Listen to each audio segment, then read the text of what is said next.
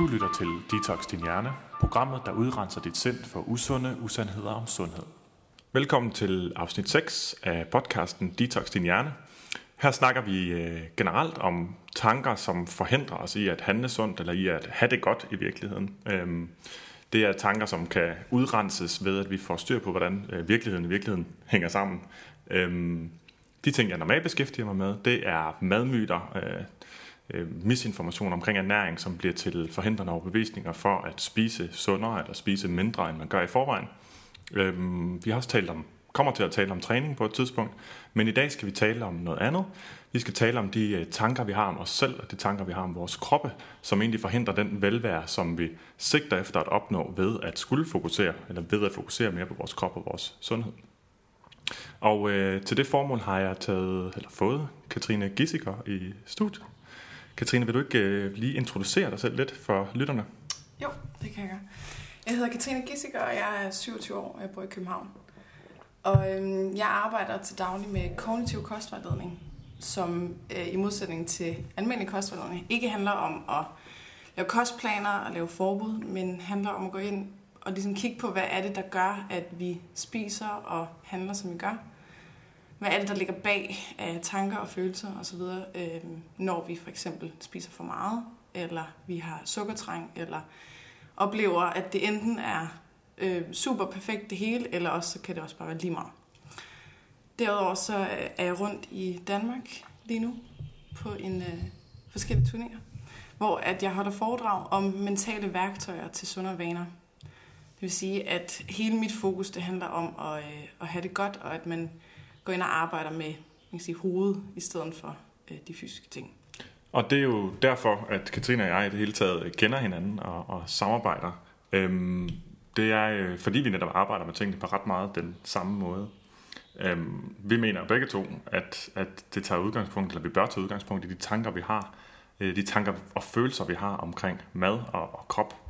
Øhm, at det er derfra vores adfærd omkring, øh, hvad vi spiser, den ligesom stammer.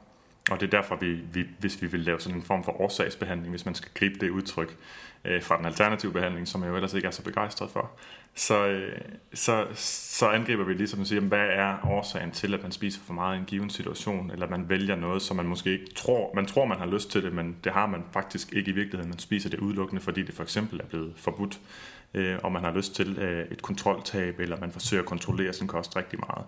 Så, øh, så det er de ting, vi, vi sådan har meget til fælles. Og øh, vi holder også, øh, har også holdt nogle workshops sammen, hvor vi forsøger at inspirere øh, kostvejledere og, og andet godt folk til, øh, til at gå mere i den retning. Øh, og det er der heldigvis rigtig stor interesse for, det er vi super glade for. Men, øh, men en af de ting, som, som jeg jo også har stødt på meget, øh, når jeg har klienter, som stort set alle sammen er øh, kvindelige, det er, at øh, der er helt det Øh, ligger sådan, der er sådan nogle tanker, der ligger til grund for den negative, øh, negative øh, følelse også om, omkring kosten, som, som egentlig er den negative følelse omkring øh, kroppen. Hvor øh, man har rigtig mange har svært ved at acceptere sig selv, som, som de ser ud, og det giver måske sig selv, når man arbejder med vægttab, at man får mange ind, der har, med, øh, der har, har svært ved det. Men det virker som om, at det er sådan ret grundlæggende for, øh, jamen det er svært ved, det er nok forkert at sige kvinder, men, men sådan rigtig, for rigtig mange kvinder, øh, er det meget svært at acceptere, hvordan, hvordan man ser ud, øh, også selv når man har tabt sig. Der vil hele tiden være et eller andet at sætte øh, fingeren på, der vil hele tiden være et eller andet, man ikke er tilfreds med, og der er en meget, meget stor øh, og tror jeg meget skadelig sådan sammenligningskultur blandt kvinder. Hvad tænker du om det, Katrine? Men det er jo også det, jeg oplever i mit arbejde. Og jeg har taget en professionsbachelor i ernæring og sundhed, fordi at jeg, at jeg, at jeg, at jeg selv var ramt af at hele tiden at ville prøve at forbedre min krop. Og jeg jeg blev så frustreret over, at jeg fik at vide, at først var det ene sundt, og så var det andet sundt, og så videre, af alle mulige blade. Og, øhm, og jeg tog den uddannelse, fordi jeg gerne ville have at vide, hvad var, hvad var det rigtige at gøre, sådan så at jeg kunne få den krop, som jeg gerne ville have. Og, øhm, og det, øh, det resulterede i flere forskellige spiseforstyrrelser, hvor at enten så kunne jeg slet ikke styre, hvad jeg, hvad jeg spiste, at det var enormt store mængder, øh, selv om jeg havde besluttet mig for, at det absolut ikke måtte ske, øh, eller også så var det en sygelig besathed af, af sundhed. Og alt sammen handlede jo om, at jeg skulle lave om på mig selv, og mm. om på min krop, og, og bare aldrig var god nok. Så det var også det, jeg, jeg lige pludselig så, at jeg troede faktisk, jeg var alene med alle de her tanker. Jeg troede, at, at alt, hvad jeg gjorde og så videre, at de her ædeflips, at det var, det var så pinligt og skamfuldt, mm. fordi jeg vidste, at der var aldrig nogen andre, der ville forstå mig, eller ligesom havde gjort det samme, eller haft det på samme måde. Øhm, så det her med at lave om på sin krop, og at det pludselig begynder at ligesom, komme ud i på alle mulige forskellige måder, med, både med forbud, men også med, at, at man sætter sig selv op til nogle sindssyge ting, at mm. man har ekstremt høje krav for sig selv, og hvis man når de her sindssygt høje krav, så er det fint nok. Det er bare fint nok, og ikke andet. Mm. Men hvis, så, hvis man ikke når det, så skal man skamme sig, og så kommer en dårlig samvittighed og skæld ud, og så videre. Det, det, altså, åh, du siger mange ting, som jeg også har lyst til sådan en kommentar ja. til, ikke? Fordi øh, for det første, det, det der med at starte på, eller læse ernæring og sundhed, hvor, øh, som jeg synes er rigtig fedt, at vi har de uddannelser, som er meget brede, og taler faktisk om mange ting øh, i det sådan sociologiske og det psykologiske, øh, de psykologiske øh, faktorer i forhold til, til sund øh, livsstil, sund adfærd. Men, øh, men selve interessen for overhovedet, for det emne, er øh, associeret med også, at man allerede forvejen kan have et semi-sygeligt forhold til mad og krop, allerede inden man starter. Øh, for nogen trækker det i den anden retning, når man starter på uddannelsen. For, for mange andre, der, der trækker det faktisk i den, for, altså yderligere i den retning. At man netop kommer for at se, hvordan kan jeg øh, blive lykkelig gennem at spise sundere, eller gennem at fjerne det sidste par centimeter fedt, eller hvad det nu skal være. Ikke? Øhm, og det har du så oplevet indenfra, det kender jo rigtig mange andre, der har oplevet indenfra, og kan se, at, at forekomsten af, af spiseforstyrret adfærd, eller decideret sådan anerkendte spiseforstyrrelser, er jo meget høj på, på ernærings- og sundhedsuddannelserne, ligesom den er hos fitnessatleter eller hos professionelle atleter generelt, hvor der skal være et stort vægtfokus. Øhm, ja, du, du nævnte også... Øh, ja, hvad, hvad nævnte du derefter? Ej, det var mange ting. Ja, det var mange ting. Ja, der var rigtig mange ting. Altså det her med, at man, sige, alting handler om at lave om på sig selv. Mm. Og det er ligesom om, det er, det er hele drivet bag alt i samfundet, det er, at vi konstant skal forbedre os, og ja. skal være i vækst og gøre ting mere effektivt, og hele tiden opnå noget andet og være noget andet. Ja. Så det er jo det at lave om på sin krop, det er jo bare en del af det. Ja, det siger, men din krop er ikke god nok, som den er. Du skal mm. selvfølgelig øh, træne dig til at få nogle, en fladere mave, eller nogle tyndere ja. lår, eller væk med appelsinhuden, eller hvad det Ja, og man kan så sige, de krav, de krav, der... Øh, jeg, jeg pegede lige vredt på Katrine, ja, fordi jeg havde sagt, at hun ikke, endelig ikke måtte banke i bordet, for det gør i mikrofonen. Men, øh, undskyld. Undskyld. Nej, det gør ikke noget. Øhm, det er det eneste forbud, du har. Ja, det er det eneste forbud, jeg har. Nej, men det er svært, fordi det åbner op for nogle ting, det du siger der også, at, at, at vi kan ikke separere vores snakke om sundhed. Vi kan ikke separere vores snak om ernæring uden at snakke om sundhed, eller om kropsform og kropsvægt uden at snakke om sundhed. Og når først vi snakker om sundhed, så taler vi i virkeligheden om, om velvære, livskvalitet og, og levealder, hvis man kan sige det sådan, sygdomsfri år. Så er der sådan det fysiologiske og det velværemæssige. Og når vi så taler om krav om at skulle være sundere, eller krav man skulle være bedre, eller se bedre ud, eller være tyndere, eller kunne performe mere, jamen så øh, kommer de oven i en allerede eksisterende kæmpestor pulje af krav. Og, øh, og, og følger man lidt med i sådan stressforskning, øh, så kan man også godt se, at, at, at de her krav i sidste ende ikke gør noget godt for vores folkesundhed. Og at, at, at folk jo falder som fluer med stress om, omkring ikke bare os i overført betydning, men også omkring os direkte. Ikke? Vi ser det øh, hele tiden. Så, øh, så, så kravene øh, på, på sundhedsfronten er jo bare et, som du selv siger, egentlig et udsnit af, at, øh, ja, et udsnit af det, det samfund, vi lever i, hvor vi netop bliver afkrævet at skulle være bedre hele tiden. Og det, der så også sker i den afkrævning, det er, at de øh, idealer, der bliver sat, er fuldstændig urealistiske for 99,9 procent af befolkningen. Det vil altså sige, at 1 ud af 1000 kan måske leve op til det. Det betyder også, at 999 ud af 1000 øh, ser sig selv som øh, mere eller mindre fiaskoer. Det er en direkte konsekvens ved at sætte øh, kravene så højt. Altså det er en logisk konsekvens af det. Ikke?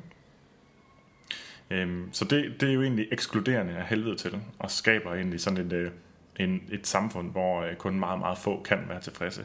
Og i sidste ende, så det vi så ser, og det som du også gør mig mere opmærksom på, synes jeg, det er, at det ikke er dem, der når de her mål, der bliver tilfredse. Øhm, hvilket jo er ironisk nok. Det er dem, der giver slip på jagten. Er det rigtigt nok forstået også? Ja. At du er samme sted? Ja, ja. Fordi, og det er næsten det mest ironiske ved det, det er, at, at vi er så indhyldet i sådan den her sabbergeneration, så vi slet ikke når at tænke over, hvorvidt det giver mening at efterstræbe de her kropsidealer, som vi så også ser tydeligt gjort på Instagrams fitnesssider, ikke? vi slet ikke lægger mærke til, at dem, der har opnået idealet, dem, der har, de, dem, der har millioner af følgere af fitnessmodeller, at de stadig skriver, I'm never satisfied. Mm. Hvis ikke man når opnår at være tilfreds, når man træner tre timer om ugen, fokuserer alt på sin kost, måske også fået plastikkirurgi og fået forstørret baller og bryster og læber og kindben. Hvis man stadig ikke er tilfreds der, hvad fanden var så formålet? Skal jeg svare? ja, det tænker jeg. Ej, vil, jeg, vil, jeg den, vil jeg den hænge lidt? Det var fint nok. Ja. Jamen, jeg ser det jo som, at øh, jeg har nogle ting med fra den alternative verden, hvor at man mener, der er, der er stor, øh, stort bevidsthedsniveau, når vi bliver født. At vi meget hurtigt øh, forstår, at vi ikke kan klare os selv. Det vil sige, at vi er nødt til at få mors accept og anerkendelse og ubetinget kærlighed øh, og fars, for at kunne forstå, at vi har værdi i os selv. Hvis ikke vi får den, hvis vi får skæld ud, eller mor får en fødselsdepression, eller der på en eller anden måde er en uro i den relation, så bliver vi utrygge, og vores overlevelsesinstinkt går så ind i, at vi skal præstere. Vi skal mm. gøre et eller andet, hvad som helst, for at vi har den her tryghed i, at flokken tager sig af mig. Ja, så vi skal have 12 taler, eller vi skal have nok følgere på Facebook. Det er nemlig noget, vi tager eller... med, så snart vi så bliver øh, altså, ældre børn, men også helt op i voksenalderen, at vi tager det med, at vi hele tiden skal præstere for at have den her værdi, frem for at ja. vi har værdien i os selv. Ja. Og det vil sige, at når det så ikke længere er familien, vi, øh, vi søger, der skal tage sig af os, jamen så er det en anden flok. Og nu er det jo så idealet. Det vil sige, at der bliver lavet nogle, øh, nogle uskrevne regler, eller en konsensus om, hvad skal man gøre, eller hvordan skal man se ud for at være en del af flokken. Mm. Det vil sige, at den her instinktive tryghed, vi gerne vil finde, den får vi ved at prøve at, at accept, altså være, være accepteret ja. af idealet, af samfundet. Af ja, så vi søger egentlig sådan en form for ekstern validering af vores værd, fordi den ikke opstår naturligt indefra. Ja, præcis. Og bare for at lave det til en sætning. ja. men nej, men jeg er meget enig med dig. Ja, okay. Det er nogen, der vil synes. Jeg synes, det var meget præcis. Nå, nej. Ja. Øhm, ja, jeg tænker meget over det selv, fordi jeg har en datter, og, og snart har jeg to. Og, øh, og, og når jeg taler med, altså også i undervisningssammenhæng, der møder jeg jo rigtig mange, mestendels kvinder, unge kvinder også, som, som tager uddannelser hos, hos mig og Anne Gorman, for eksempel vanecoach-uddannelsen, eller jeg har lige undervist på kostcoach-uddannelsen øh, hos Fitness World. Og, øh, og, og der opstår en masse øh, øh, situationer her, hvor vi skal coache hinanden, eller hvor de skal øve sig, og finder ud af, at folks forhold til mad jo altså ligger ret dybt. Ikke? Og, og, og tidligere i, på andre uddannelser har vi jo også måtte, måtte erkende og se, at, at rigtig mange, også her har, altså at der er den her store korrelation mellem sundhedsinteresse og, og, og, og negative tanker om, om krop og mad. Ikke? Men, men det, jeg også slår mig, det er, at jeg tit har fundet ud af, eller der er meget tit af folk, der er vendt tilbage med og sagt, jamen det hele stammer i virkeligheden fra mit forhold til min far. Mm. Og det lyder så øh, psykoterapeutisk flos- floskelagtigt, mm. men jeg tror mere end forholdet til faren, så kan vi gå ned til det her med, hvis man ikke har fået følelsen af, at man er noget værd som person, så vil man netop for evigt stræbe efter øh, andres accept. Mm. Og det er bare en virkelig farlig vej at gå ned af. Fordi den stopper ikke, ser det ud til. Altså man, der, der er ikke et sted, hvor man når det. Og, og, øh, og igen, jeg kan ikke lade mig tænke på, på med stress, som du også beskæftiger dig med. Ikke? At, at, at jeg hørte en podcast op der forleden, jeg tror det var Hjernekassen med Peter Lund Madsen, hvor, hvor de snakkede om, at altså, man skal så i dag ikke kun præstere i den her fysiske gruppe, man er i selskab med. Man skal også, øh, man skal også præstere i de imaginære eller digitale grupper på Instagram, på Facebook, på YouTube, på Snapchat og få følgere og likes nok der. Øh, så skal man præstere både på karakterræse, på udseende og på øh, studiejob og på øh, karrieredrømme og på talegaver og på matematiske og så videre, så videre, så videre. Ikke? Så der ligesom er endnu, der bliver flere og flere platformer og områder, hvorpå man skal præstere for at kunne blive accepteret udefra. Og, og der er ikke nogen stopklods på. Nej, så men det er, det er også fordi, det er, trygheden kommer ikke, fordi den er midlertidig. Ja. Det er et, øh, et, et quick fix, hvis ja. vi kalder det at man siger, jamen hvis man får en høj stilling i en virksomhed, så har man en tryghed i den, men man kan jo miste den her stilling. Ja. Det vil sige, det vil altid være sårbart, og altid være en utryg tryghed, hvis ja. man kan kalde det det. Ja. Og det du siger med, at vi bliver bombarderet alle vegne fra, altså så sent som i går, så så jeg, at der var en eller anden reklame for Lufthavn med en eller anden model, som, øh, som, som sagde, at man skulle, øh, man jo sidder meget stille i et fly og så videre, så at det var vigtigt, at man ligesom fik rørt sig, inden man kom op på det her fly, og skulle lave nogle øvelser. Og jeg bliver simpelthen jeg bliver så træt, ikke? Fordi at, forestil dig lige, at man, man har været i det her ræs af at kæmpe og knokle og konstant skulle prøve at være bedre. Og så får man endelig en pause, hvor man kan tage på ferie. Og så er der kraftstejl ved en eller anden model, der skal stå og sige, at man skal nå at lave øvelser, inden man må gå op på flyet. Altså, Ja stop! Jeg tror, de havde et andet budskab, men når det nu er en model, der leverer det, så kan jeg godt forstå, hvordan det tolkes på den her måde. For jeg tror egentlig, ideen var, at der er rigtig mange, som netop kan få små blodpropper i benene, hvis ikke de bevæger den undervejs Ja, okay. ældre. Ikke? Men når det så netop er det her, så som, kan det være men, en, men, øh, framing, en læge eller en fysioterapeut. Ja, jeg skulle at sige, hvis det så havde været en læge eller en fysioterapeut, og det havde været målrettet mod den, den gruppe, hvor det rent faktisk havde en effekt, som, som skal passe på med at sidde helt stille i syv eller otte timer i træk. Ikke? Øhm, men, men det var så ikke det, den måde, det var framed på, som du ser det. Så var det bare blevet til endnu et krav om, at så skulle du fandme også gøre det her. Så det forstår jeg godt. Ja. ja. Men øhm, ja, og det der, det der så også øh, er accelererende, nu har jeg jo nævnt det nogle gange med de sociale medier, det er ikke nok med, at man ikke rigtig opnår den tilfredshed eller selvaccept. Man opnår ikke selvaccept ved at leve op til andres mål. Per definition nærmest. Ikke? Øhm, men derudover så bliver man også hele tiden præsenteret for, at man kan blive bedre. Jo mindre vores samfund er, jo, jo, jo mindre imponerende er den mest imponerende. Kan man ikke sige det sådan? Så jo større samfund vi har, jo øh, flere skal øh, forholde sig til de mest succesfulde. Det vil sige, at øh, bor du i et stammersamfund på 50 mennesker, så, så vil du måske stile efter at være en af de bedste af de 50, af de 50 mennesker til et eller andet. Og det er et realistisk målsætning for mange, at kunne så arbejde efter det. Hvis der så er 1000 mennesker, så bliver det mindre og mindre sandsynligt, at du bliver den bedste. Men nu er vi i en verden, hvor der er 7,5 milliarder mennesker, og du vil, som er online, og viser øh, deres succeser. De skjuler deres fiasko, men det viser deres succeser. Og det vil så sige, at vi så konstant kan blive præsenteret for, at lige meget hvor godt vi gør det, så vil der være en, som allerede var milliardær som 20-årig, og som tog på universitetet, da han var 12, eller hvad det nu skulle være, ikke? Og, eller som øh, har... Øh, har fået Nobelprisen, Der- før man blev født. Ja, sådan ja. Et eller andet. Ikke? Altså, de kravene, det, man bliver så hele tiden præsenteret over for, ja, det kan godt være, at du lige synes, du er god, men der er nogen, der er meget bedre end dig. Både i Danmark, og så især i Europa, og endnu mere generelt i hele verden. Og den bevidsthed om, at der er nogen, der er dygtigere til lige meget, hvad man gør, øh, den er vi jo ikke øh, født med at være gode til at forholde os til. Vi er, ikke, vi er ikke genetisk disponeret for at være gode til at forholde os til, at der er 7,5 milliarder mennesker, som hele tiden kan influere vores billede af os selv. Det har vi simpelthen ikke redskaberne til. Er min, mit postulat, hvis man kan sige det sådan. Ja. Hvor meget fylder det for dine klienter? Hvor meget fylder deres brug af sociale medier i deres sådan, forhold til deres egen krop? Jamen, jeg havde, jeg havde for eksempel en, som hun fortalte, at hver evig eneste gang, hun gik ind på Instagram, så, så fik hun det bare sindssygt dårligt med sig selv. Altså den Mm. dårlige samvittighed, der kom og skældte hende ud for ikke at være god nok. Fordi hun hele tiden så, at andre havde lagt deres grønne smoothie op, eller deres Ja. øh, et eller andet grøntsæs halløj. Og at... altså, nej, Man må godt spise grøntsager. ja, man må godt spise grønt. Jo, men at, at alt, hvad der ligesom lå, det var, at alle andre, de sad med deres øh, øh, korrekte mad, eller hvad det kan være. Og så sad hun der med sin pizza, eller hvad det kunne være, og følte sig enormt usel og skamfuld og så videre. Og øhm, så spurgte jeg hende, hvad lægger du op på Instagram? Og ja, altså det var jo, altså når hun for eksempel spiste edamamebønner, Mm. og, eller hvis det var, at hun havde lavet nogle sunde grøntsagssnacks, eller sådan. Så, okay, men hvordan tænker du, at andre, de kigger på dig, på din Instagram?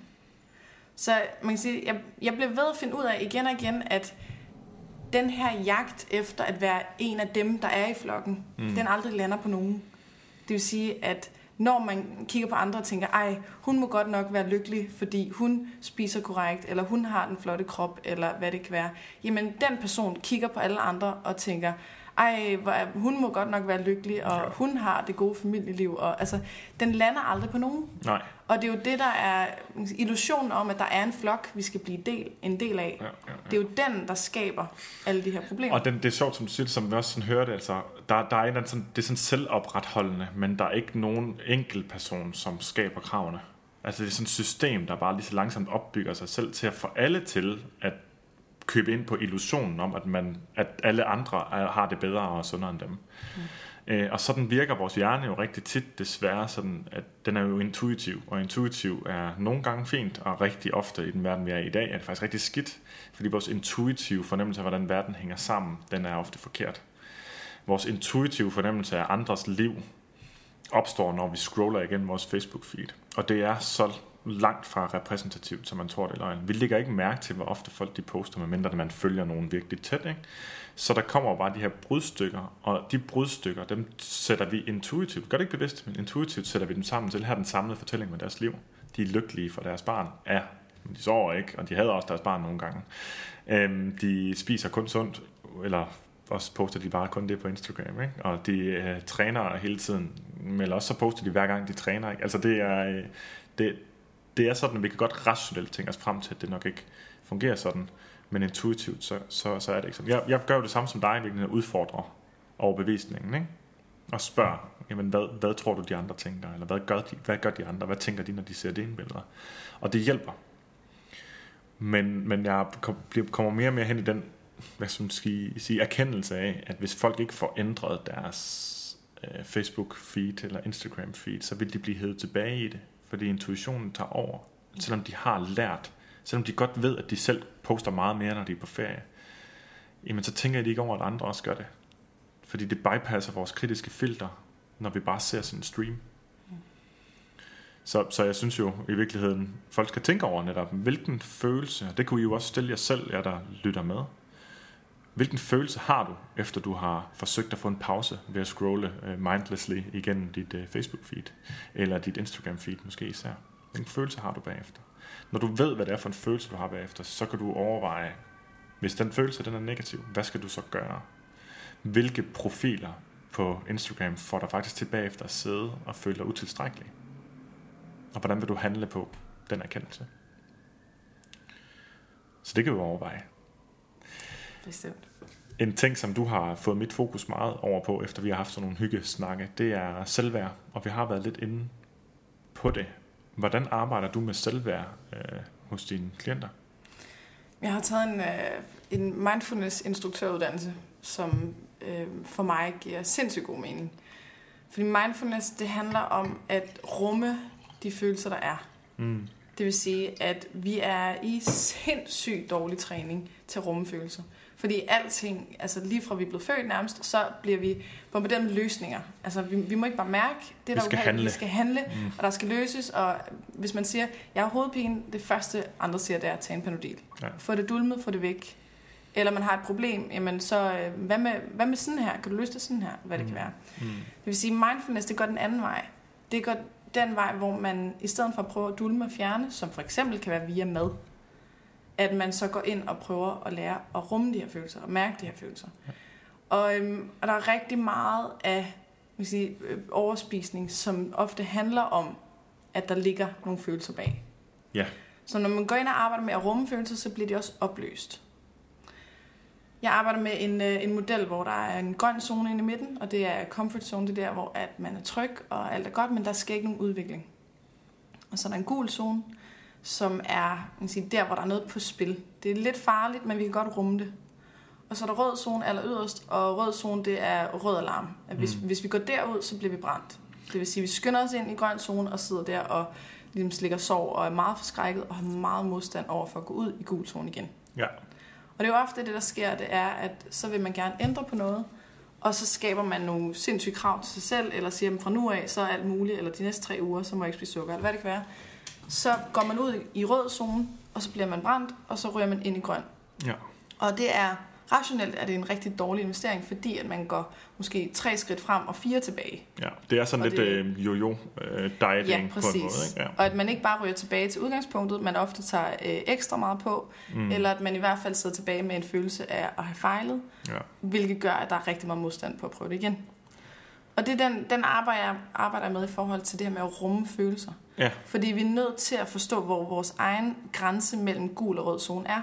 Ja. Jo, man, jo mere man er i gul, jo mere bliver grøn udvidet. Fordi ja. når man gjort noget, der er lidt skræmmende, og gjort det flere gange, så bliver det trygt. Og, og jeg forestiller mig også, og det er i hvert fald det, jeg, jeg, jeg, har, jeg, jeg tager den analogi, eller den metode lidt til mig, og jeg har brugt den en enkelt gang også, for netop at, at, at prøve at afdække for en, der ikke var så naturligt reflekterende, så skulle jeg ligesom, jeg skulle lige mærke, tør, tør vi at kaste os over det her eksperiment eller ej? Og så netop brugt det samme.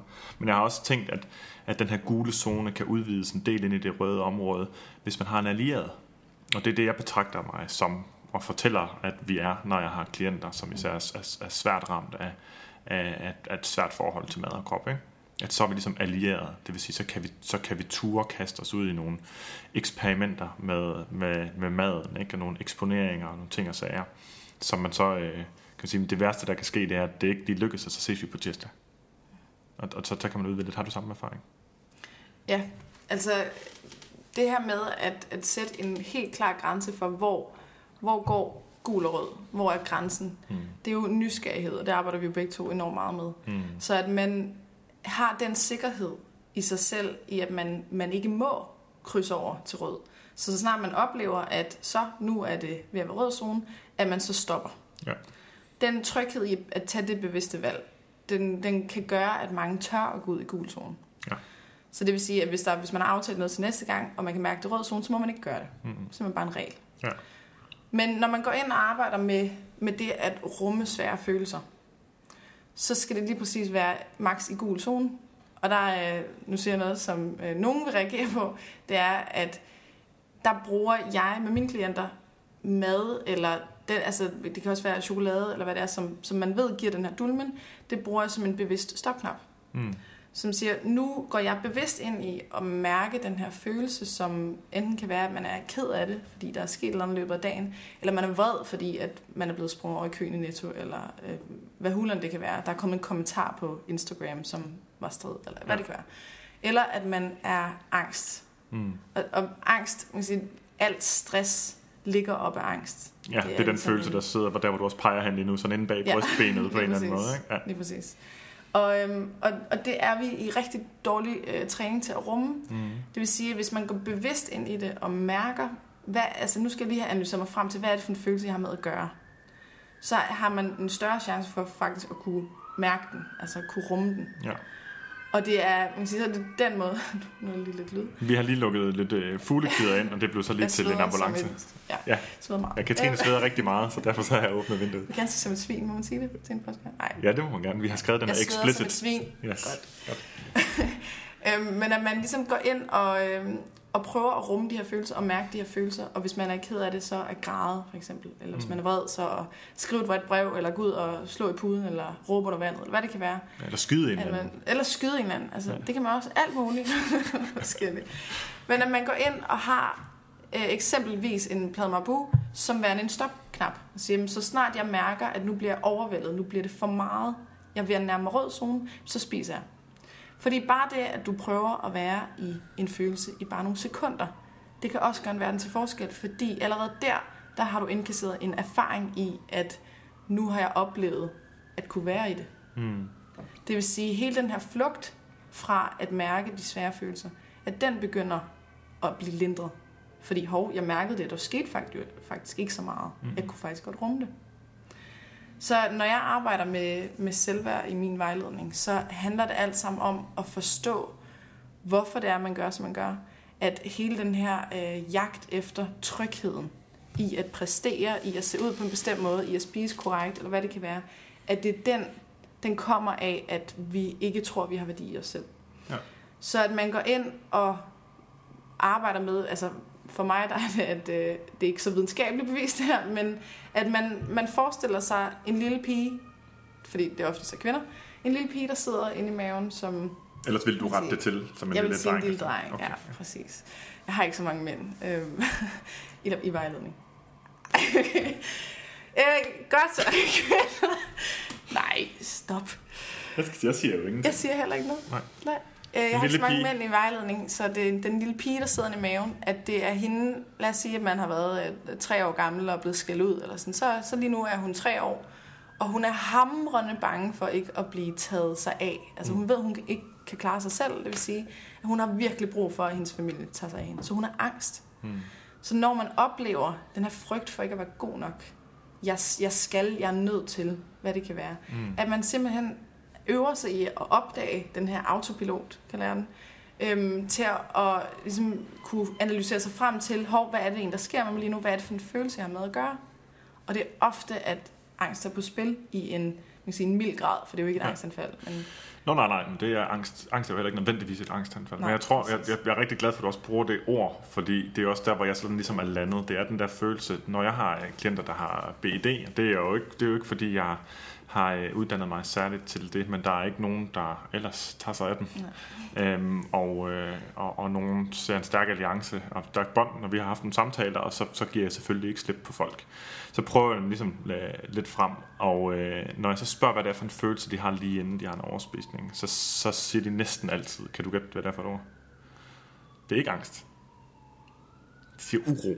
Ja. En uro, og det er jo sådan lidt en eufemisme for angst i virkeligheden, for de kan godt finde på at gøre, som jeg gør nu, så sige sådan uro, og så kører, peger hånden sådan lidt ubevidst tilbage netop på det her brystben, hvor inde bagved, der ved vi jo alle sammen, at sjælen sidder. Nej, altså, at, at der, Ren videnskab. det- Ren videnskab, der sidder sjælen, vejer 21 gram. Nej, øhm, at, at der er en eller anden grund, så det er der, den her boblen kommer. Ikke? Og det er den, man også mærker, når man får sådan akut stress, og det er den, som så kan blive ved i nogen form øh, for, for sådan kronisk stress, men det er den der følelse, som man bare vil af med. Og det er der, hvor overspisning, for dem, der lider af, af svær overspisning, af tvangsoverspisning, at det er bare, øh, man ved bare, at det virker. Det får den her følelse væk nu, og det har man bare brug for, ikke? Og der er jo så flere veje at gå, kan man sige, rent sådan logisk kan man sige. Vi kan jo fjerne følelsen på en anden måde. Vi kan forhindre, at følelsen udvikler sig, eller vi kan lære at være i den. Og det er så mest nummer tre, som er din, din, din vej, kan man sige. ja, men den handler også om at fjerne. Ja. Altså, det handler om at, Så øh, fjerner at gøre gennem, den at- ufarlig. Ja. Det vil sige, at man får erfaring i at mærke den, Ja. og rumme den, og når vi går ind og rummer, jamen, så bliver følelsen også opløst. Og der er også en del af det, du sagde før, som jeg synes er rigtig fedt. Altså den her med, at, at vi er i tvivl om, hvad det er for en følelse, vi har. Jo, ikke også? Og der er rigtig mange mennesker, der er oversultne om eftermiddagen. Men på grund af alle mulige underlige, øh, altså alle forskellige overbevisninger omkring maden, ting som de har gennemgået tidligere, så har de et angstforhold til deres sult. Og en frygt for os at være sulten, fordi de er bange for, hvad de gør. Og det hele det bliver sådan underligt sammensurium, så man ved ikke, hvad det er for en følelse. Så mange de tror, at jeg har, jeg har, har øh, nogle negative følelser klokken 4 om eftermiddagen, som jeg spiser på, eller jeg er ved at gå sukkerkold eller så videre. For rigtig mange mennesker er det faktisk bare i citationstegn sult, men som har udviklet sig til, at når man føler fysisk sult, så føler man det ikke som fysisk sult, så føler man det som uro, eller som angst, eller som kontroltab, der er undervejs. Øhm, og, og, ja, så, så derfor så er noget af det første, man sådan gør i den sådan etablerede behandling af, af BED, altså binge eating disorder eller tvangsoverspisning, det er faktisk at etablere sådan et, et øh, mekanisk øh, måltidsmønster, hvis man kan sige det sådan, hvor man sikrer sig mod oversult. Fordi så fjerner vi den første, og så kan man jo arbejde med netop at mærke, hvornår det er sult, og hvornår det er reel angst for nogle andre ting. Ikke? Altså begynde at separere det. Det tænker, det tænker sådan lidt, at det, det kan man godt sidestille nogen, altså det, det du sagde, og, og, og den her vej. Ikke? At Man, øh, at, at man ligesom bliver nødt til at forstå, ja, hvad er det så for en følelse? Ikke? Som det første skridt for overhovedet at kunne så være i den og agere mere formålstjenestligt på den, hvis man kan sige det sådan. Ja, og det er jo også det, at nysgerrigheden spiller ind. Ja. Det, simpelthen, det handler om at lære sig selv at kende igen. Ja. Fordi vi er blevet så frakoblet fra vores krop og vores sult og mæthed. Altså, vi har Ja. begge to spurgt ud i vores øh, foredrag og så videre. Øhm, hvor mange af jer kan, kan helt naturligt mærke jeres sult og mæthed og, og kan bare agere efter det? Ja. Og der er stort set aldrig nogen, der siger, det kan jeg. Nej. Så vi er blevet afkoblet, hvor vores, vores hoved, vores fornuft, vores analyse, vores Ja. Øh, altså vi spiser kost frem for at spise mad. Altså, alle, alle de her ting, hvor Ja. det er hovedet, der styrer, og kroppen er frakoblet. Ja, og- og det stammer fra, det, det kommer allerede tidligt, bare, bare derfor i, bar, øh, i barndommen, hvor vi får at vide, at vi skal spise op, som i, at du, når du er, føler mæthed, så skal du ignorere den følelse, for den er ikke vigtig. Det er noget andet, der er vigtigt, nemlig at du spiser det, der er på din tallerken. Og, og det, det er sådan i den kategori, der hedder sådan udefra kommende regler, som ligesom underminerer din egen intuitive, eller hvad kan man sige, følelse, øh, fysiologiske følelse af, hvad skal du have, og hvad skal du, hvornår skal du ikke have mere. Og man kan se, at den eksisterer i høj grad hos børn. Det er jo så forskelligt, og der er jo også en af forklaringerne på, hvorfor nogle øh, er overvægtige, og andre ikke er. Det er, at der er altså nogen, som har, øh, som har svært ved rent fysiologisk at mærke mæthed, er sværere ved det end andre. Ikke? Men det hjælper nok i hvert fald ikke, at vi underminerer udefra øh, folks evne til selvregulering, eller til selv at regulere, eller spise efter deres sult og mæthed. Og det gør vi jo også senere. Så finder vi jo også regler udefra. Så er man først blevet overvægtig. Og det er næsten det, det værste ved først at blive overvægtig, det er egentlig, at det disponerer en for at hoppe på slankekur. Fordi så er det første, at det kan være en nedadgående spiral. Ikke? Der kommer der de udefra kommende regler om, hvor mange måltider man skal spise, hvor meget man skal spise, man skal veje og måle det, øhm, hvad man skal spise til sin måltid. Alle mulige ting, som, som lige så stille øh, bekræfter, øh, at, at alt, hvad man selv ville kunne vurdere, det er forkert. Og man skal lade sig styre udefra. Og det er derfor, jeg har et lidt ambivalent forhold til senskuren. Mm. Sens øh, slank med fornuft. Fordi at, at der bliver dikteret nogle regler, som siger, hvordan er det mest, altså, hvordan er den helt almindelige sund fornuft. Mm. Jeg, jeg er imod det her med, at man kan gå ind og sælge sund fornuft. Hvor jeg synes jo hellere, at man skulle finde ud af, hvad er sund fornuft for dig. Ja. Men jeg må også anerkende, for eksempel nogle af de klienter, jeg har haft, der er, som, som har så lidt kapacitet til at gå ind i den her nysgerrighed, ja. og simpelthen ikke, altså der, vi spiser 3-5 gange om dagen, ikke? Altså, som slet ikke har det overskud energi, det kræver at gå ind og finde ud af, hvad fungerer for mig, mm. og øhm, hvornår jeg er sulten osv.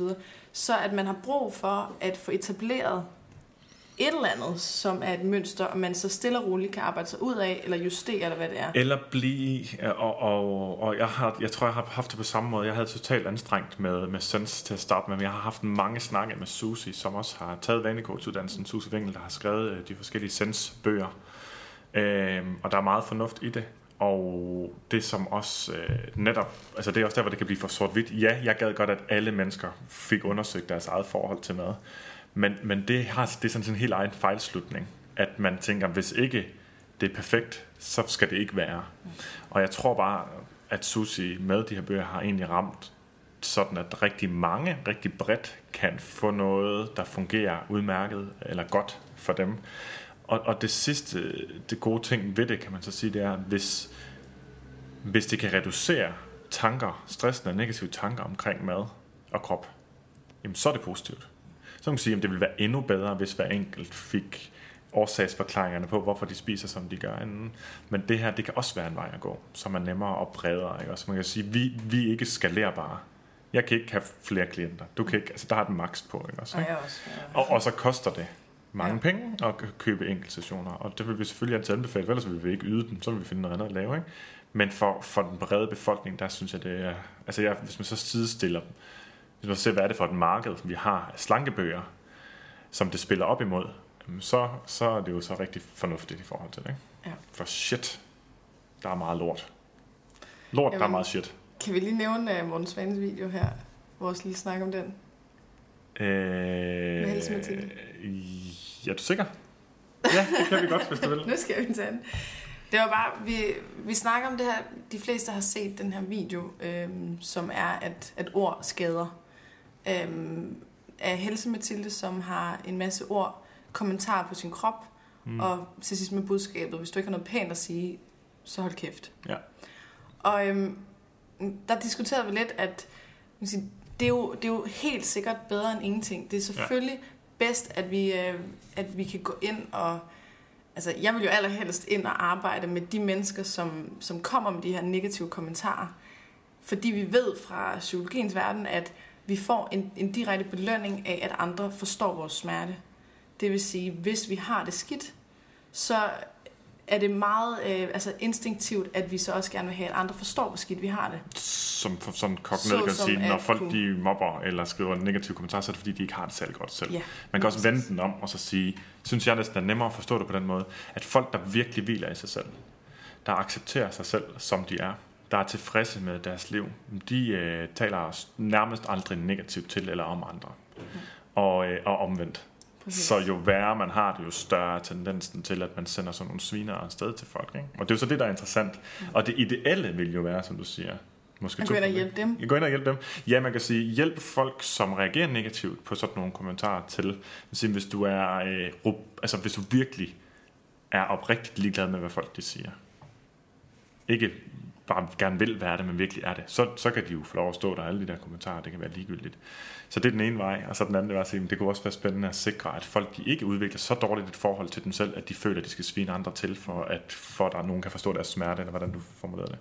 Ja, altså jeg, der vil jeg synes, at det er mest fantastisk, og det er totalt utopisk, det ved ja. jeg godt, men at man kunne møde de her mennesker, som jeg også selv gør. Jeg får også altså, mm. de her negative kommentarer, og senest i går med en mand, som skrev, at jeg var uden for pædagogisk rækkevidde, og, og sådan nogle ting, hvor... At, Folk, der at, skriver det, er oftest uden for Ja, pædagogisk præcis. rækkevidde. præcis. Men der, der mødte jeg også ham med nysgerrighed, fordi at jeg har trænet rigtig meget i at lægge mærke til, så snart jeg får en følelse, der er negativ, eller så snart at jeg får en eller anden øh, angst Mm, øh, i en eller anden grad, at jeg går ind og tager mig af mig selv og min egen lille pige. mm, Så, så for mig, så, så kan jeg hurtigt øh, ligesom omstille mig til, at når her er et menneske, der ikke har det godt, det vil jeg gerne hjælpe.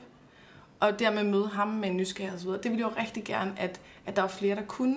Man siger, hey, når du skriver til mig, at jeg er en fed so, Ja. hvad, hvad, hvad sker der i dig? Hvad, ja. hvad er det, jeg har gjort, der, der vækker noget i dig? Men jeg anerkender helt sikkert også, at Ja. det, det kan ikke lige lade sig gøre, mm. så det er helt klart fantastisk, at der bliver lavet sådan nogle her projekter, som Ja. siger, hallo, det gør hamrende ondt, ja. når, når du skriver de her ting. Ja, fordi øh, man kan sige det, og jeg tror, jeg kommer i tanke om nu, hvad den hedder, den her fejlslutning. Jeg beskæftiger mig med kritisk og logisk tænkning også, fordi det er relevant, i, især i sundhedsdebatten, og jeg kan egentlig også godt bringe det ind i, i coaching-samtaler, det lyder måske tørt og kedeligt, men egentlig få udfordret specifikt, hvad er det folk, de tror på, og så se, er der en logisk sammenhæng her? Øh, og hvis man spørger lang tid nok ind til at finde ud af, at der ikke er det, så kan man faktisk give slip på den overbevisning.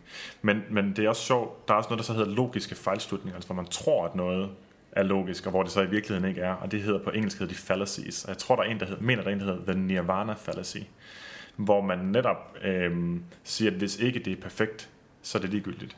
Og jeg tror, det var, den, det, var det, det er egentlig sådan Ja. stammet fra vores diskussion, hvor, hvor du, Katrine, jo gerne så, at vi alle sammen både kunne være robuste og forholde os nysgerrige til negative kommentarer, og at folk de generelt ikke havde så lavt et selvværd, så de havde brug for at komme med negative kommentarer. Og det er jeg jo helt enig med dig i. Men Men nu står vi i en er situation, hvor vi også øh, vi er, skal være realistiske, man sige. Vi har digitale, sociale medier, uden at vi har digital dannelse. Vi kan ikke finde ud af at opføre os ordentligt over for hinanden. Eller folk kan generelt ikke. Jeg synes, altså, når jeg har været på the receiving end, så får man også udviklet hurtigere et forhold til at sige, at jeg må nok hellere være sød ved andre på sociale medier. Øhm, og så vi har simpelthen bare behov for opdragelse. Vi har behov for at sætte spilleregler. Og det er også noget, som jeg ligesom tænker, vi bliver nødt til, hvis vi fjerner 30% af de negative kropskommentarer fra sociale medier, men så vil det have en mærkbar positiv effekt på den, den overordnede velvære i samfundet. Så det kan ikke være negativt, ikke? ja, men der, der må vi jo så diskutere, om det så gør det, at vi går ind og, øhm, og begynder at gå mod hinanden på den her måde. Nå, men det, at er så, det er så til nogen, metoden. Hvis du ikke har noget pænt at sige, så hold kæft. Ja. Så kan vi diskutere om den her person, som er ramt, og som handler instinktivt i, at jeg har det skidt, så jeg har også brug for, at der er nogle andre, der forstår min smerte, så jeg ikke er Mm. alene med den. Mm. Den person, kommer der en reaktion fra den, som siger, Nå, gud ja, jeg må nok hellere tale pænt. Altså, det, det, den, det er jeg ikke sikker på.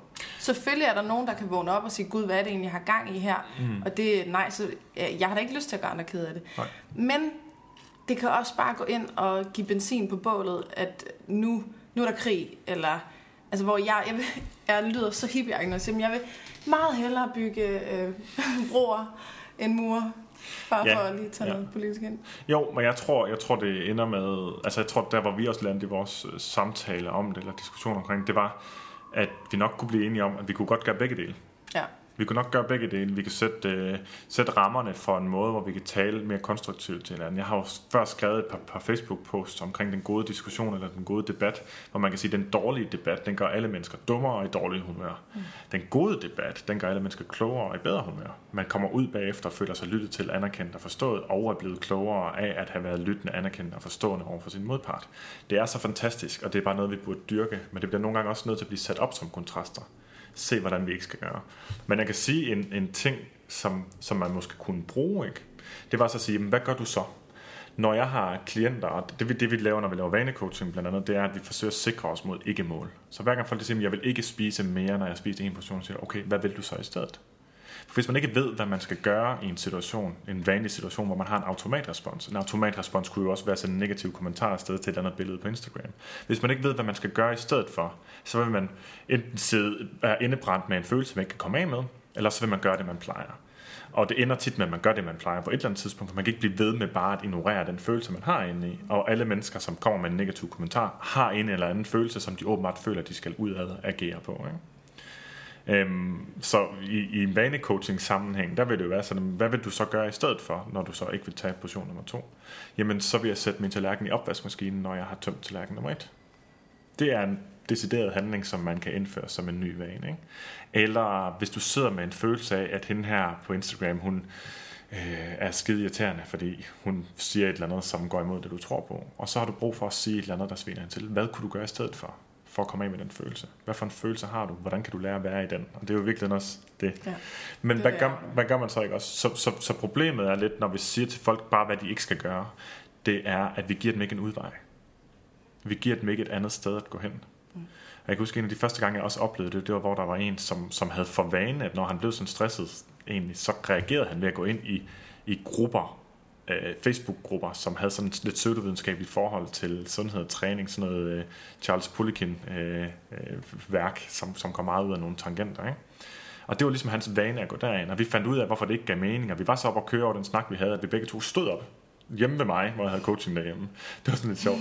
Men så fandt vi ud af næste gang, altså fandt vi ud af på et tidspunkt, jamen, det var fedt, at han vidste det, men da han så fik den følelse næste gang, så vidste han ikke, hvad han ellers skulle gøre. Og så kunne han, han havde ikke andre løsninger, end at gøre noget, som han godt vidste ikke gav mening for ham. Men det gjorde det så alligevel for at komme med med den her følelse. Man er så altid give folk et sted at lande. Så hvad skal folk gøre, hvis nu vi så ikke kan få alle dem her, som sender de negative kommentarer afsted, til at stoppe med det, vil bare sige, at de skal stoppe. Hvad skal de så gøre i stedet? Men det er jo der, hvor at, at jeg arbejder den vej, der handler om mindfulness. Som handler om at øve sig i at opdage de her automatpiloter. Fordi ja. når du snakker om, at vi, vi får et alternativ, noget andet at gøre, så er det jo også, så har I brugt øh, man kan sige, et tidspunkt, hvor man ikke har været midt i følelsen, og dermed har sin rationelle del af hjernen mm. i rigtig højt spil. Så, og det kræver det, for ja. at man kan finde på noget andet. Fordi når man står i situationen, så er det den instinktive del, eller den du kalder intuitiv, som, som tager over. Ja. Det vil sige, der har vi ikke det her øh, ekstra overskud til at finde på noget andet. Mm. Så det, at man går ind i at øve sig i at opdage, at man er i automatpilot, at man er i vane, at man er mm. øh, i reaktion. At man øver sig i at opdage det, sådan, så man bang kan have muligheden for at gøre noget andet. Ja. Så en ting er at øve sig i at opdage det, for det er ligesom, det er, det er basic. Vi kan, ja. ikke, vi kan ikke ændre det, hvis Først vi opdager det. Ja. Og at vi også arbejder forebyggende med det, med for eksempel sige, hvad kan jeg så gøre i stedet, eller mm. hvad er min plan her, eller hvad det kan være. Ja. Når man har opdaget det, at man så analyserer sig frem til, hvad er det for en følelse, der er på spil, ja. Og at man så, man kan sige, det er en tretrinsmodel her, at opdage og analysere, og så den sidste del handler om at være med den del. Altså være med den følelse, der er.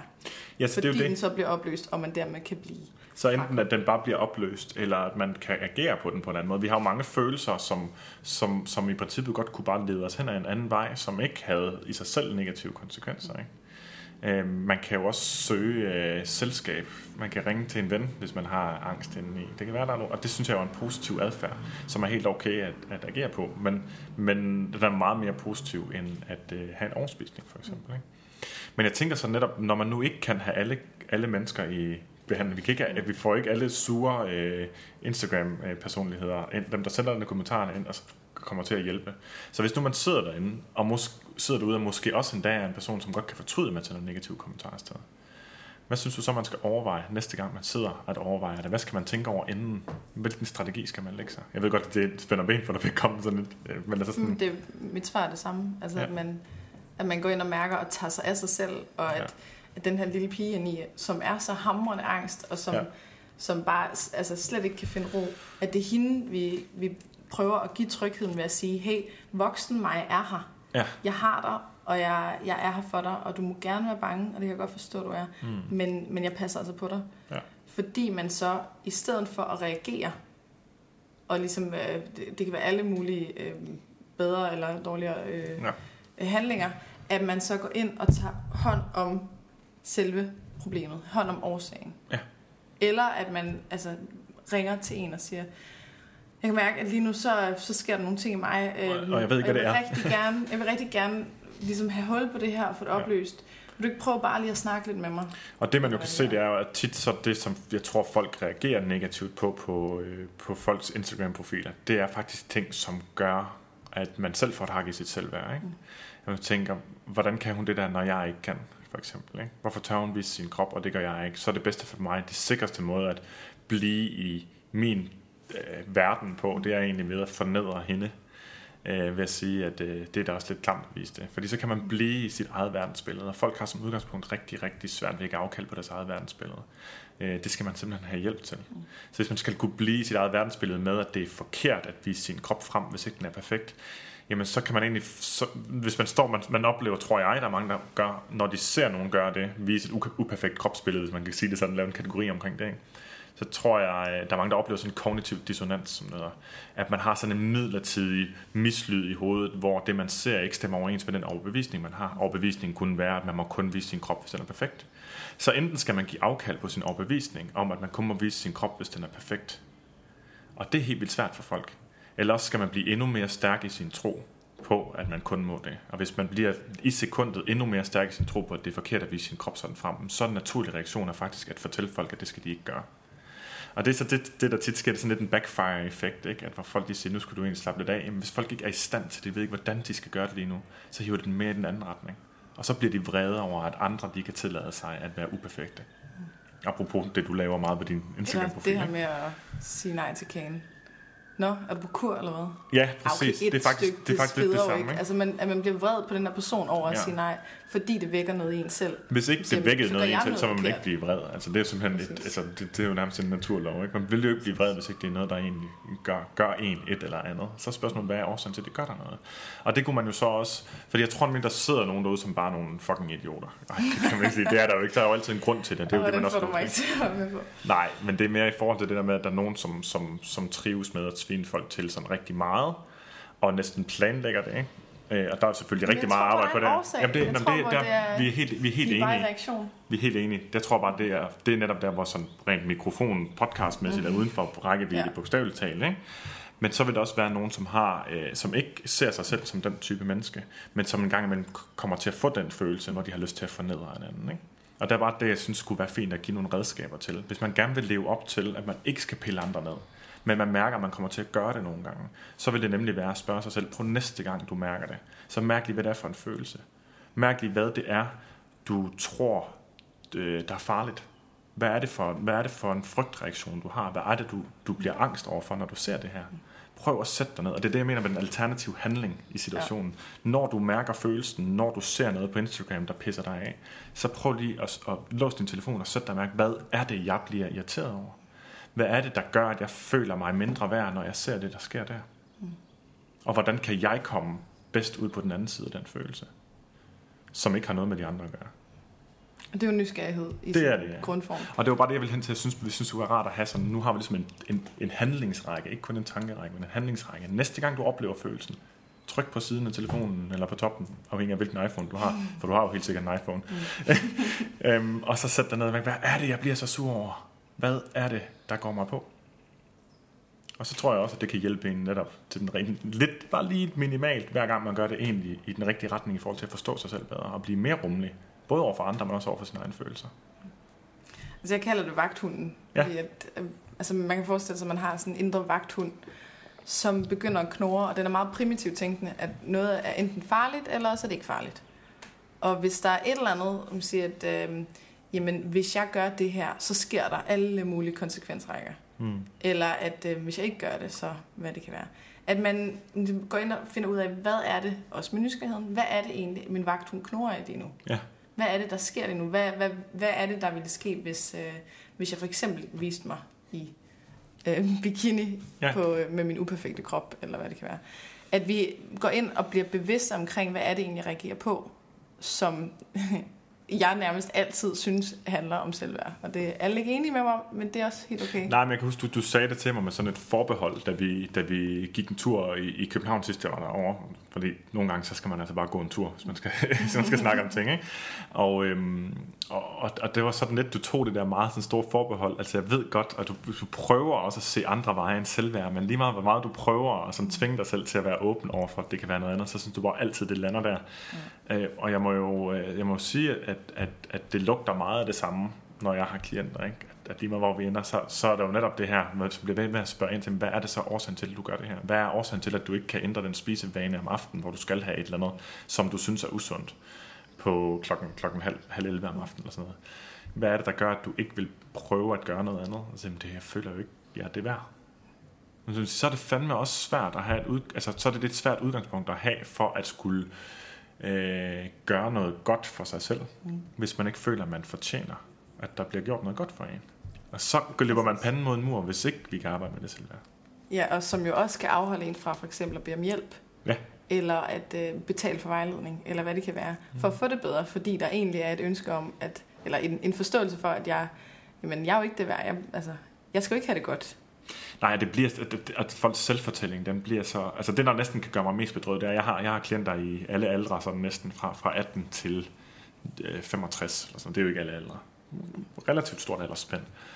Og det er næsten de ældste, som udover at være bedst til at reflektere faktisk tit, som er det er en positiv ting, men jeg kan så blive så ærgerlig, fordi det tit går ret hurtigt, men de får det bedre. Og så tænke, for helvede, de har gået i... Og nu skal jeg jo ikke, jeg skal ikke inducere den her tanke ja. hos eventuelt fremtidige klienter, for man skal selvfølgelig være glad for, når det begynder at gå godt. Jeg kan bare være så irriteret på samfundet, som man kan sige det sådan, ja. at man skal gå hele sit liv. Og det er jo kun dem, der kommer og får hjælp. Hvad så med dem, der aldrig får hjælp? Jeg tænker, hvor mange kvinder, der... Jeg kan blive helt bedrøvet over at tænke på det. Hvor mange kvinder, der går i graven som 80-årige, uden nogensinde at have lært... Øh, uden nogensinde at have elsket sig selv. Ja. Det er fandme sørgeligt, og det, det, er, det er en samfundsfejl, som vi simpelthen skal have rettet op på i fællesskab.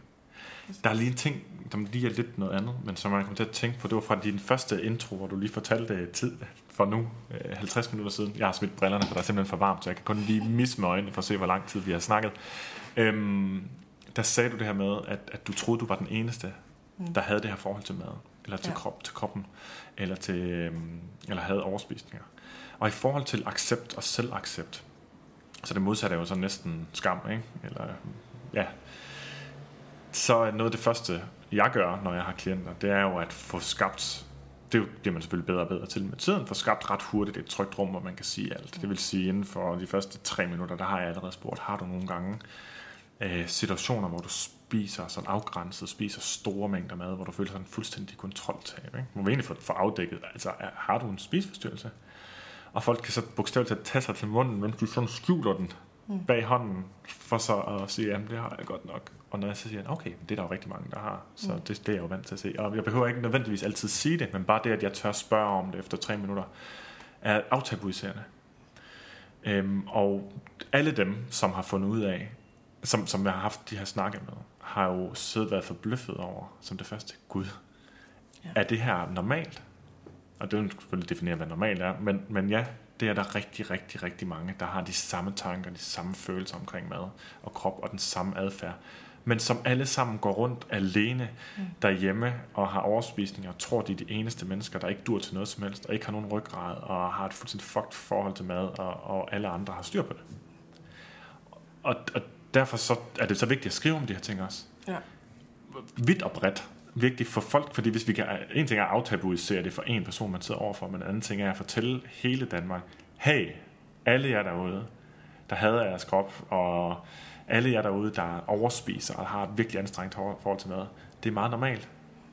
I, I, I, er her, I går bare rundt det, alene, er, vi, vi taler bare ikke om det. facadeverden. Ja. Og det er jo også min, øh, min mission med, med sociale medier og med, med mine foredrag. Det er, at det skal ikke bare være, være ord, det skal, jeg, vil, jeg vil gerne vise, at det er helt normalt.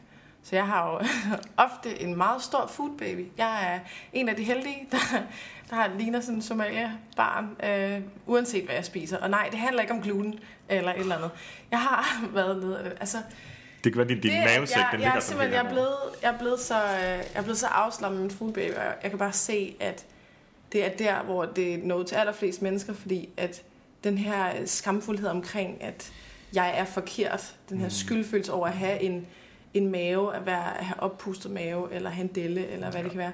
At der bruger, jeg bruger meget sociale medier til at, at vise, hvor, øh, se hvor mange stregmærker jeg har, og det har det er bare mine tigerstriber, mm. eller se hvad mine blæverlov kan, eller øh, ja. mine vinkedeller, eller hvad det kan være. Og jeg kan se, at det begynder at skabe øh, man kan sige, øh, reaktioner nu af den positive slags, hvor at der er en hel masse, der begynder at lægge op og tage et billede af deres øh, øh, fuldstændig snaskede køkken, som altså, man slet ikke kan overskue rent, mm. og sige, så er det mandag, eller hvad det kan være, eller tage billeder af, at de øhm, står og danser med deres øh, deller, og altså Ja. skriver, det her det er inspireret af Katrine, fordi nu skal vi simpelthen til at gøre noget ved det her facadeværk. Fordi en ting er, at vi har problemet, en anden ting er altså, at vi alle sammen går rundt og tror, vi er alene om det. Ja. Den del kan vi i hvert fald Ja, og så er der den, den, den del, som vi også kan gøre noget ved. Altså, det, der igen, det er, at vi alle sammen, og faktisk alle sammen har tendens til at opretholde den illusion. Ikke? At vi så selv, om vi hader at skulle leve op til de andres krav, så når vi endelig spiser eddermame med bønder, så, øh, så poster vi det sgu selv på, på Instagram. Ikke? Der har været heldigvis den samme tendens i uh, mommy bloggers. Vi har, jeg har jo som sagt en, en, en datter, og når man så får det, så bliver ens bedre halvdel i hvert fald øh, tit øh, kommer til at følge en masse, som, som, som har de samme problemer, hvis man kan sige det sådan. Der kan man jo vælge at følge en masse mennesker, som får det til at se latterligt let ud og har børn, og i øvrigt også genfinde sin sixpack seks uger efter fødsel, som jo er så tæt på umuligt, som noget overhovedet kan være. Men det lykkes selvfølgelig for 0,01 procent, og dem ser man så på Instagram. Ikke? Nå, men, øhm, men der har så også været nogen, der har gjort det modsatte. Ikke? Der netop har vist, se, jeg smiler, men det er meget anstrengt, for jeg har ikke sovet i nat, eller nu er der gylpet over det hele, eller sådan noget, eller fordi man finder, man finder en eller anden ro, netop, i stedet for den uro, det andet skaber, så finder man en, en ro i at se, jamen altså, det er helt normalt, at det sådan, det er okay, at sige, man har det sådan også. Og det, og det som du og det siger, er i hvert fald første skridt, ikke? og jeg tror, At det er et stort, øh, stort godt skridt. Altså, jeg, jeg, nu viser undersøgelserne, videnskabelige undersøgelser, det samme, som, som du siger, som sige, at folk generelt er i dårligere humør, efter de har været på Instagram. Og også efter de har været på Facebook, hvis de bruger Facebook til at sammenligne sig selv med andre. I be- bevidst eller ubevidst. Hvis man bruger Facebook til at have meningsgivende sociale relationer med andre, men så hjælper det positivt. Ikke? Så, så det kan bruges godt. Vi har brugt det forkert, og vi skal bruge det anderledes. Tror jeg. Vi som samfund. Vi som samfund, ja. ikke Danmark. Nå, nej, nej, vi bruger det helt rigtigt. Vi gør det hele. Vi- alt vi, vi gør er fejl. helt rigtigt. Vi laver ikke fejl, nej. Øh, vi er helt perfekte. perfekte, på, men, men vi har hørt meget om dem, der er uperfekte. ja, ja, det har jeg også. Jeg arbejder faktisk lige nu med et nyt koncept, som hedder øh, Perfekt Uperfekt. Ja, Og sammen det her med koncept... Nej, nej. Og jeg skal nok... det skal blive meget større end det. Godt. Øhm, det, det kommer til at være med alle mulige forskellige vinkler og arrangementer, og øhm, jeg skriver en bog nu, og øh, altså det skal bare være alle mulige forskellige ting, hvor vi simpelthen kan skabe den her flok, vi alle sammen søger at være en del af, den skaber vi selv. Og siger, jamen, så laver vi en flok af alle os, der er uperfekte. Og så kan de der øh, sixpack damer, Ja, der lige ja, har ja. født et barn, og alligevel har bagt klidboller og drikker grønt smoothie, de, så kan de skabe deres eget. De Ja. også gerne være med, men, men herover så laver vi altså en tryghed og en, en flok, der er hamrende fantastisk at være i.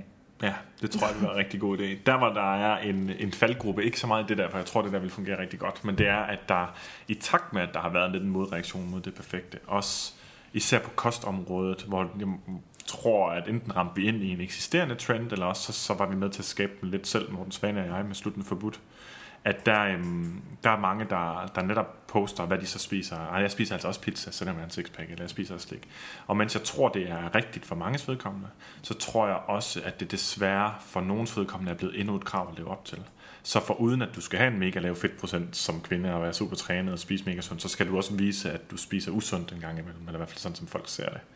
Jo, men så har de jo ikke taget det til sig 100%, Nej, nej, det ved jeg godt, det sige, ved jeg godt, men det er bare, Se, hvor meget jeg kan spise, Jeg uden overhovedet at tage på. man skal altid... Så har man jo ikke, altså... Nej, man skal bare altid øh, huske på, at mekanismerne bag måden, vi interagerer på sociale medier, er, at hver gang der kommer en ny trend, så føler folk, at de skal leve op til det. Mm. Så hvis man skal skabe noget, der virkelig gør en positiv forskel, så skal man i hvert fald have den faldgruppe for øje, men det, jeg tror ikke, at det var den risiko for det, I snakkede om. Det er bare sådan en mellemvej, der har været, hvor folk tænker, gud, nu skal jeg også vise, at jeg øh, spiser slik en gang imellem, og, og, og jeg græder lidt for alt det slik, der nok er blevet smidt i skraldespanden, efter det er blevet øh, vist i en Royal Copenhagen skål på øh, Instagram, for jeg tror, der er mange, der ikke har kunnet kapere at gøre det, og det forstår jeg godt, det er fuld forståelse for, for jeg ved godt, det kan være et stort, det er nemlig ude i rød zone for mm. rigtig mange, ikke også? Men, øh, men det, det øh, ja, jeg snakkede om Men det så er det collateral damage. Altså, det, Nej, nej, men jeg tror ikke, det er risiko Hvis man laver den her modbevægelse, siger, mm. så kan det godt være, at der er nogen, der, der så føler, at ej, men så må jeg ikke være til stede med min flade mave, eller et eller andet. Altså, det, det er jo ikke det, der Jeg tror, er det er et mellempunkt. Men hellere, at vi skubber den vej. Og så, Ja, det er helt enig Ja. med dig. Jeg tror bare, det er en mellempunkt. Jeg tror, det, det er et sted, hvor nogen står midt imellem lige nu, hvor de prøver at få to virkelighedsopfattelser til at, til at eksistere samtidig, og på et tidspunkt så hopper de helt over på din virkelighedsopfattelse, man kan sige det De er sådan. ikke? velkommen. Ja, det er dejligt. Alle er velkomne over på uh, The Dark Side. Du er helt god nok, som du er. Ja, du må gerne være. Du må også gerne have sixpack. Mm. Okay. Jeg, jeg arbejder med det. Ja, jeg Du arbejder med at acceptere. At acceptere at Yes. ja.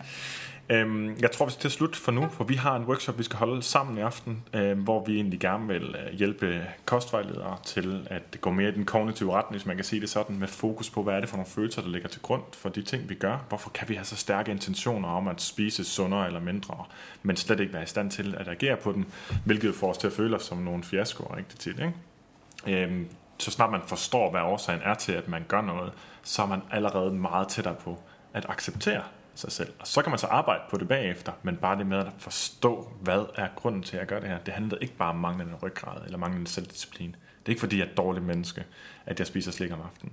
Så, så, så, øh, så det vil vi gerne hjælpe andre til at gå i den retning. Hvis du godt kunne tænke dig det samme, hvis du sidder derude og egentlig arbejder med kostvejledning, eller øh, coaching, øh, livsstilscoaching, eller hvad det er, så vil jeg selvfølgelig anbefale dig at overveje at tage vanecoachuddannelsen, der kører her i Aarhus og i København, øh, her tidlig øh, sensommer og tidlig efterår. Øh, Du kan se mere på vanecoach.dk, og hvis du vil følge med i, hvad Katrine og jeg laver, øh, så kan du følge mig på Facebook, Morten Elsø. Jeg har øh, to profiler, en privat, hvor jeg der er en baby på. Det er ikke den. Og så den anden, hvor jeg sidder og stiger intenst ud i, i fjeset på dig. Den må du gerne gå ind og følge med, hvis du har lyst. Og Katrine øh, kan man også følge. Katrine Gissiger, bindestreg, kognitiv kostvejledning og ja, bare godt. Okay, Hvis man, hvis man søger på Katrine Gissinger, kan man godt finde mig. ja, så der er aktivitet. Gissinger. Gissiker, der er ikke noget Gissiker. N i. Nej, tror jeg. Gissiker. Og jeg har også en, uh, en Instagram, hvor jeg er sådan en rigtig copycat, og har skrevet mit navn med katrine.gissiker, fordi at, at Morten hedder morten.elsø. Ja, og jeg gjorde det, fordi Morten Svane hed Morten.Svane. Ja. Så jeg kan Jeg ikke en engang tage det selv. Ja. Lemming Og Jacob Biermann har lige gjort det samme. Ej! Ja, men han var allersidst. Nå, Så det kan vi drille Så ham med for evigt. nu har han så koblet mig. Ja. Så godt. Godt. Ja. Så øh, Velkommen følg med, og øh, som altid vil vi jo gerne have, at hvis I synes, det giver mening at lytte på det her, så gå ind og smid en øh, anmeldelse inde, på, inde i jeres podcast-app, tror jeg det hedder. Podcasten. Øhm, og øh, sig til, under, når, vi, når vi har delt det på Facebook, så må I jo gerne skrive noget under, hvad I godt kunne tænke jer at høre om øh, i fremtiden. Øhm, tak fordi I lyttede med, og tak fordi du var med i dag, Katrine. Selv tak.